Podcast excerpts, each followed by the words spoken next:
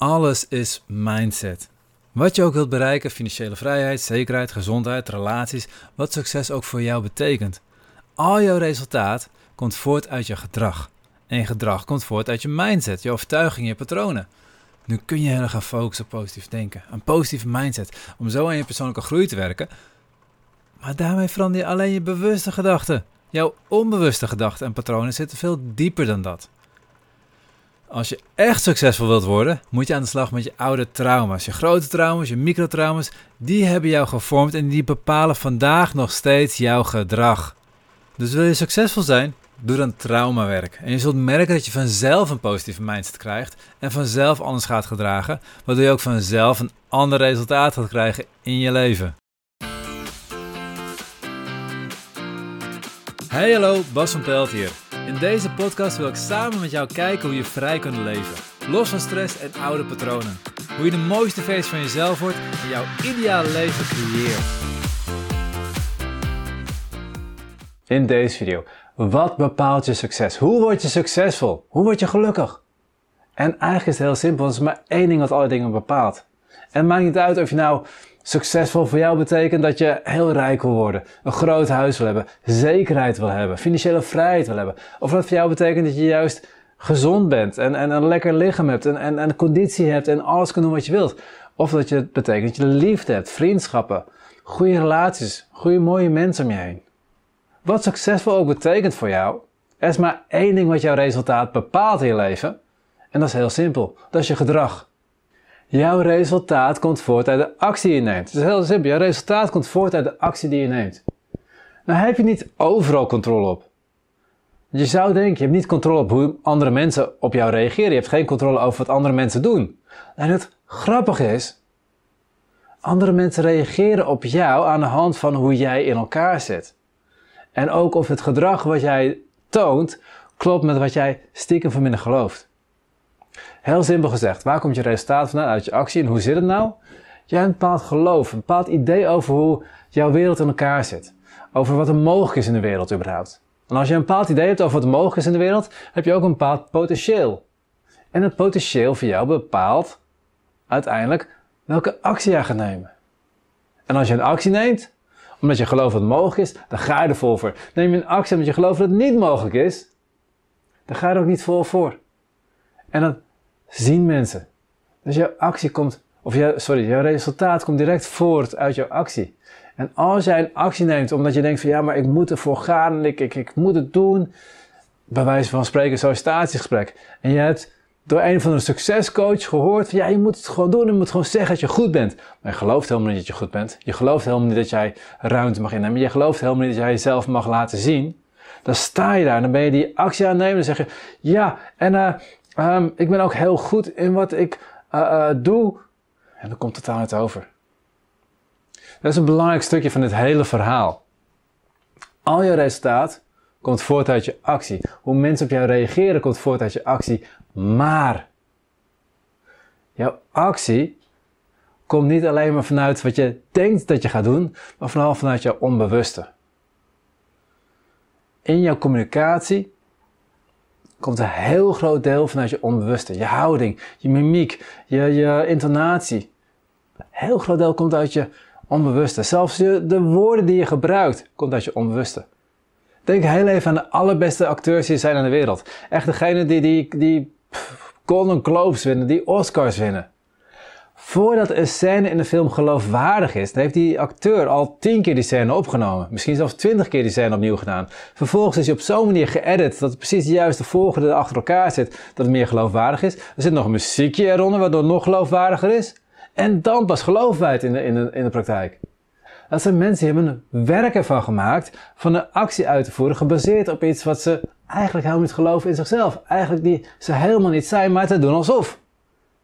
Die hebben er werken van gemaakt. Zijn de mensen die het beste van erin zijn in de hele wereld. En die lukt het nog alleen maar met meerdere takes, met een eh, goede edit, met een goed muziekje eronder. En dan pas geloven wij ze. En hoe vaak heb je niet de film gezien dat je het niet geloofwaardig vond overkomen? Heel vaak. Dus in alles wat jij doet, zien mensen continu stiekem door wat er echt aan, aan geloof achter zit. En daar is het stukje. Want Wat je heel vaak leert van mindset gurus en, en van al die types die, die je gaan vertellen hoe jij gelukkig gaat worden, hoe jij succesvol gaat worden. Dat zodra jij je geloof verandert, dat jij zo gewoon andere gedachten gaat denken, dat je ineens alles gaat bereiken. Alleen het probleem is, jouw geloof is niet alleen maar een mentale gedachte. Jouw geloof komt voort uit al jouw eerdere emotionele ervaringen. Daar moet ik dieper op ingaan. 95% van de tijd reageer je vanuit automatische reacties. 95% van de tijd, dat is bijna de hele tijd, kom je in een situatie, jouw brein denkt de situatie te herkennen aan de hand van een eerdere situatie en die schiet meteen in de reactie die je toen een tijd bij een eerdere situatie had. Je schiet meteen in een oud patroon. Meteen in dezelfde maat van activatie. Je hebt net zoveel stress of, of ontspanning als je toen een tijd had. Je hebt dezelfde die, als die je toen een tijd had. En je hebt dezelfde gedachten als die je toen een tijd had. Dus je schiet helemaal in het oude stukje. En daar vanuit reageer je. En dan kan je wel tegen jezelf zeggen: Ja, maar geloof dat ik het kan. Tjaka! Maar dat verandert niks aan het feit dat jouw brein gewoon onbewust acties regelt. Dat je automatische patronen hebt. En die komen voort uit eerdere ervaringen. Dus als jij succesvol wil zijn, als jij succes wilt hebben, gelukkig wilt zijn, als jij je, wil, je mindset wilt veranderen, heb je twee manieren. Eén manier is de oppervlakkige manier. Dat is gewoon door jezelf uit te dagen. Door dingen te gaan doen die je spannend vindt, die buiten je comfortzone liggen, steeds een stapje verder te gaan. Vind je het spannend om, om jezelf te laten zien? Word lid van een, een Toastmasters bijvoorbeeld of een andere vereniging waar je continu presentaties moet geven, waarin je oefent met presentaties. Of ga presentatietrainingen volgen, ga videotrainingen volgen. Zodat je steeds weer op die oncomfortabele plek moet gaan staan en moet gaan oefenen ermee. Dan ga je merken dat het steeds makkelijker wordt. Dat je steeds minder moeilijk wordt in het begin en op een gegeven moment zelfs makkelijker gaat worden. Ik weet dat ik op de middelbare school het vreselijk vond dat ik een spreekwoord moest geven. Op het HBO, opleiding fysiotherapie, moest ook presteren. Ik vond het echt vreselijk, ik was er niet goed in. Op een gegeven moment ben ik er gaan leren. Ben ik er echt, echt op gaan focussen. Ben ik aan gaan werken en, en oefenen en oefenen en oefenen. Op een gegeven moment sta ik voor 250 man. En ik vind het heerlijk. Ik geniet ervan. Ik krijg er energie van. Ik vind het leuk om mee te spelen. Stapje voor stapje voor stapje voor stapje. Dat is de ene kant. Dus de oppervlakkige manier is gewoon jezelf continu uitdagen. En stapje voor stapje steeds je comfortzone een beetje oprekken. Net zolang dat die groot genoeg is dat jij kunt bereiken wat je wilt bereiken. Dat is wat de meeste mindset je aanleren. Gewoon doen. Fake it till you believe it and then you will make it. Mooie filosofie. Alleen het is de oppervlakkige manier. De echte diepe manier is dat je met traumawerk aan de gang gaat. Heel even tussendoor. Als jij vrij wilt leven, los wilt komen van je stress en je oude patronen als je dat niet op wilskracht wil doen, maar vanuit jezelf, doordat je van binnenuit verandert en daardoor vanzelf die stappen neemt, dan gaat mijn boekje daar waarschijnlijk goed bij helpen. En om het makkelijker te maken, is nu vrij leven los van stress en oude patronen tijdelijk in de aanbieding op mijn website voor 17,95 in plaats van 23,95. En binnen Nederland is de verzending gratis. Dus volg de link in de beschrijving bij deze aflevering of ga je direct naar azenmethode.nl schuine boekactie het geloof wat je hebt, dat het idee over wat er mogelijk is in de wereld, is gebaseerd op jouw eerdere ervaringen. Al die emotionele ervaringen zitten opgeslagen in het emotionele deel van je brein. Eigenlijk al die automatische patronen die je ooit aangeleerd hebt, al die automatische reacties, die automatische gedachten, die automatische gevoelens, die automatische gedragingen, komen voort uit eerdere ervaringen. Je hebt ooit een ervaring gehad en de meeste zijn tussen 0 en 7, dan heb je de meeste nieuwe ervaringen. Plus dan werkt je brein op een andere manier. Dan zit je meer in de tettegolf. Dat is eigenlijk een soort, ja, noem het even een hypnose als het ware.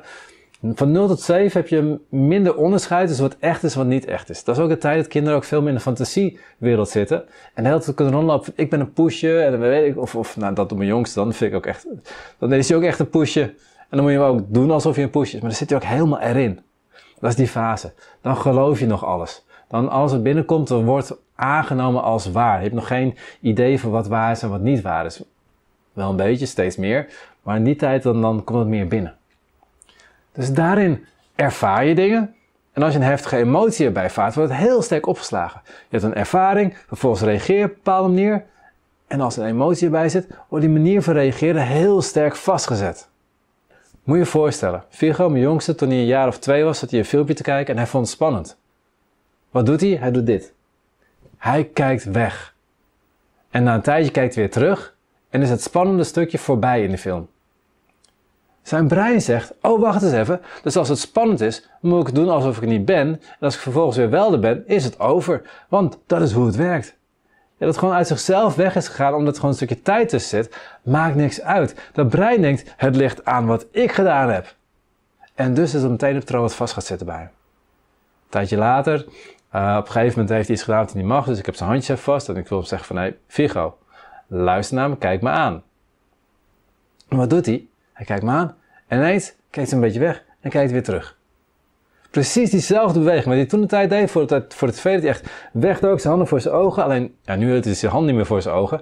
Maar dezelfde beweging, de hele zelf weg, zag ik in zijn schouder, in zijn nek, in zijn, zijn hoofdbeweging, zag ik helemaal terugkomen. Zijn brein denkt, oeh, dit is spannend. Als het spannend is, moet ik doen alsof ik niet ben. En als ik naar weer terugkom, is het klaar.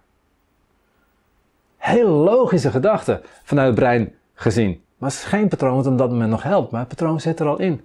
Nog een aantal maanden later, op een gegeven moment zeg ik tegen Figo, heb je dat gedaan? Hij had iets gedaan wat hij niet mocht doen. En ik wil natuurlijk van hem de waarheid horen. Dus ik zeg, Figo, heb je dat gedaan? Ik zie diezelfde beweging heel licht met zijn ogen maken, een klein beetje beweegt zijn hoofd nog een beetje mee. Heel subtiel. En hij zegt, nee hoor, heb ik niet gedaan. Hij had het wel gedaan. Maar hij had ook weer een stukje van, oh, ik doe alsof ik niet ben. Hij was helemaal niet bezig met liegen. Hij was bezig met, met hetzelfde patroon weer. Van als ik er dan niet ben, als ik niet zichtbaar ben, dan is het oké. En als dat patroon zich verder doorzet, kan het zich op duizend manieren uiten. Dat hij zichzelf klein gaat houden op zijn werk later. Of dat hij zich niet in de picture gaat spelen. Misschien gaat hij juist heel erg gaan doen alsof het niet waar is wat, wat er gebeurd is. Dat hij een andere werkelijkheid gaat zetten. Dat hij gaat liegen. Maar voornamelijk om te zorgen dat hij niet zichtbaar is ook weer. Dat hij niet, niet erop aangesproken wordt. Dat het veilig voelt voor hem. Bizar hoe zo'n patroon kan ontstaan. Maar dat is hoe het creëert. Dat is hoe het langzaam opgebouwd wordt. En hoe sterker de emotionele ervaring bij de eerste keer dat je het ervaren hebt, hoe sterker het vastzit. Eigenlijk heb ik het dan over trauma. En om eerlijk te zijn, wil je je geloof veranderen? Wil jij een ander resultaat hebben, moet je je actie veranderen. Wil je een actie anders hebben, moet je potentieel veranderen. Wil je potentieel veranderen, moet je geloof veranderen. Maar het zit niet in je bewuste brein, het zit in je onbewuste brein. Dat zit in al die ervaringen die je hebt meegemaakt. En de trauma's die je hebt meegemaakt, die zetten echt heel sterk een bepaald patroon vast. Omdat er heel sterke emotie op zit, wordt die verder veel sterker vastgezet. En trauma's klinkt groot. En dat kunnen heel grote trauma's zijn. Seksueel misbruik, mishandeling. Maar het kunnen ook heel kleine trauma's zijn. Het trauma van, noem eens wat, een moeder die altijd ziek was. En jij moest altijd een beetje stil zijn in huis. Je moest rustig zijn. Je mocht niet uitbundig zijn. Je mocht niet jezelf laten horen. Je mocht niet boos zijn. Je moest altijd een beetje op de achtergrond zijn, want anders had moeder er last van. Dat is een trauma. Het is misschien een klein trauma, maar het is uiteindelijk een, trauma, een klein trauma met een groot effect op hoe jij je later gedraagt. Of misschien had je een zusje waarmee het moeilijk ging. Dat extra begeleiding nodig van je ouders. Je merkte dat je ouders zich ook zorgen over hem of haar maakten. En vervolgens besloot jij, onbewust, om te zorgen dat bij jou altijd goed gaat. Dat jij altijd alles op orde hebt. En je hebt vervolgens een heel sterke controlebehoefte opgebouwd. Of misschien, deze herken ik heel goed, heb je een broer van 6,5 jaar ouder die het zo goed op school doet. En dat je ouders ook steeds zeggen, oh Tom doet het zo goed op school, het gaat zo lekker met hem. Super dat ze trots zijn op hem. En een hele positieve emotie, heel veel liefde wat hij had. En bij mij kom je binnen alsof dat de standaard was waar ik aan moest voldoen. Het heeft me heel veel druk opgeleverd. Interessant hè? Het is bizar. Het kunnen hele grote trauma's zijn, het kunnen hele kleine ervaringen zijn, maar het zijn allemaal trauma's. Een trauma is een ervaring die jouw gedrag vervolgens verandert. Die jouw automatische gedrag verandert. Wil jij succesvol worden? Wil jij succes hebben in, in wat je ook doet? Of het nou gaat over geld, over relatie, over vriendschap, over gezondheid. Wil jij een resultaat hebben wat jij graag wilt bereiken, waar je gelukkig van gaat worden? Moet je je actie veranderen? Andere actie, dat krijg je alleen door je potentieel te veranderen. Je potentieel wordt alleen anders als je je geloof verandert en het gaat onbewust. Op het moment dat jij je trauma's gaat helen. Op het moment dat je echt met traumawerk aan de gang gaat. Je trauma's gaat oplossen. Zodra jij die trauma's heelt, ga je merken dat je automatisch, omdat je geloof is veranderd, dat je automatisch check, check, check, een ander resultaat gaat vertonen. Automatisch heb je een ander potentieel, automatisch neem je een andere actie, automatisch krijg je een ander resultaat. En je gaat merken dat mensen het ook aan je zien. Dat je ineens meer ruimte inneemt, dat je ineens meer overkomt uh, zelfverzekerder overkomt. Dat je meer overkomt alsof je meer vertrouwen uitstraalt. Omdat je meer vertrouwen ervaart. Als jij een ander resultaat wilt, moet jij anders gaan gedragen. Moet je echt van binnen veranderen, zodat ook mensen aan je zien dat jij een ander vertrouwen hebt, een ander geloof hebt, een andere uitstraling hebt. En zij je ook meer kansen gaan geven. Zij je meer gaan steunen en zij jou meer gaan zien als die persoon die jij van binnen bent geworden. Wil je hier meer over leren? Lees dan vooral ook mijn boek Vrij leven, los van stress en oude patronen. Dit was de podcast van deze week. Ik ben heel benieuwd wat je van deze podcast vond. Geef je app even een duimpje omhoog of een review. In Spotify kun je dit doen door naar de podcast zelf te gaan en daar op het aantal sterren te klikken onder de beschrijving van de podcast. Kun je jouw app geen review geven? Geef ons dan even een review op Google door te klikken op de link in de beschrijving van deze aflevering. Je helpt ons op deze manier enorm om meer mensen te bereiken, zodat ook zij vrij kunnen leven.